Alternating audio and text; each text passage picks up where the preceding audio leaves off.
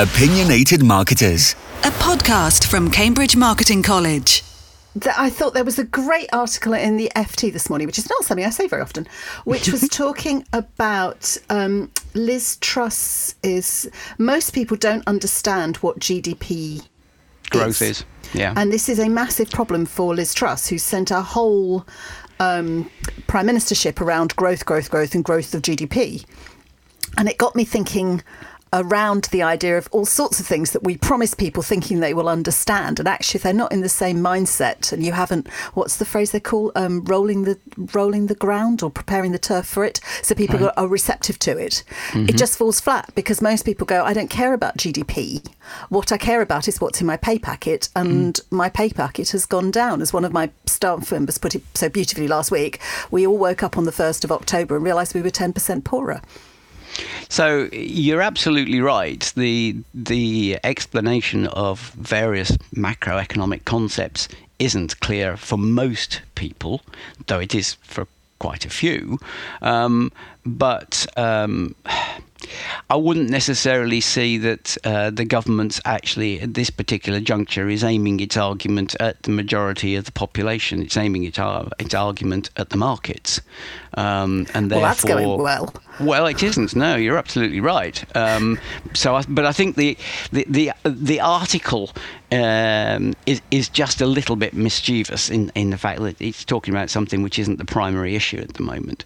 Um, below the article is an interesting one, which is um, by um, Gideon Rachman, which is actually talking about I'd rather have Liz Truss than Xi Jinping as leader, um, and I do think that's an an interesting issue about what the alternatives might be.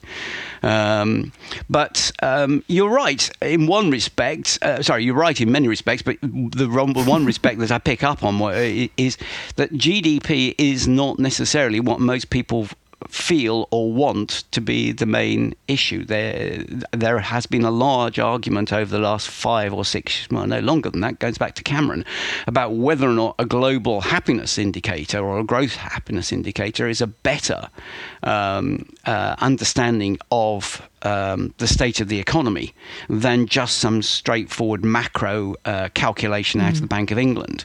Um, and there's been quite a few experiments in you know, Scandinavia and, and, other countries as to whether or not it is you know, more important to have a wider basket of measures as to the state of the economy. Because uh, you know as I said you know talking to someone in my village who is definitely on the left wing of, of um, political perspective you know even they are beginning to talk about the economy but in most instances they're talking about the economy as they feel it um, and that's the most important thing. Most people are happy with any political party or government as long as it either doesn't affect them or affects them in a mildly positive or uh, significantly positive way.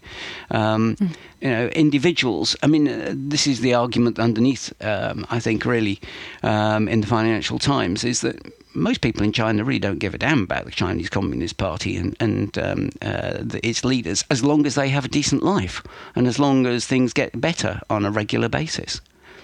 Um, you know, if they've got still but got I think people that's true of any economy, isn't it? Absolutely. I mean, you, you, one yeah. could argue. You and I uh, enjoy the politics. We enjoy the the, the, the cut and thrust of political debate. We we en- enjoy sort of. Uh, discussing it between ourselves and with other people. But most people haven't got a clue. You know, I, mean, I don't mean that rudely. They they think there are more important things in their lives to do, and that's probably perfectly reasonable. They see it as part of entertainment. They basically see it as part mm. of what otherwise used to be known as the chattering classes.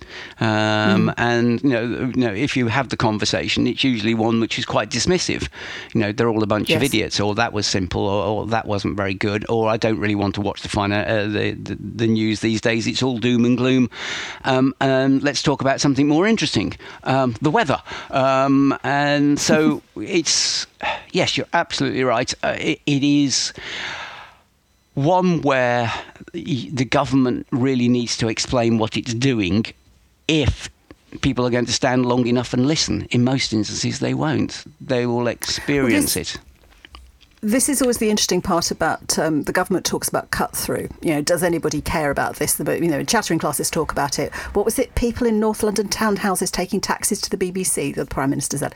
But actually, you know, is it cutting through to the to the re- quotes the the the real electorate?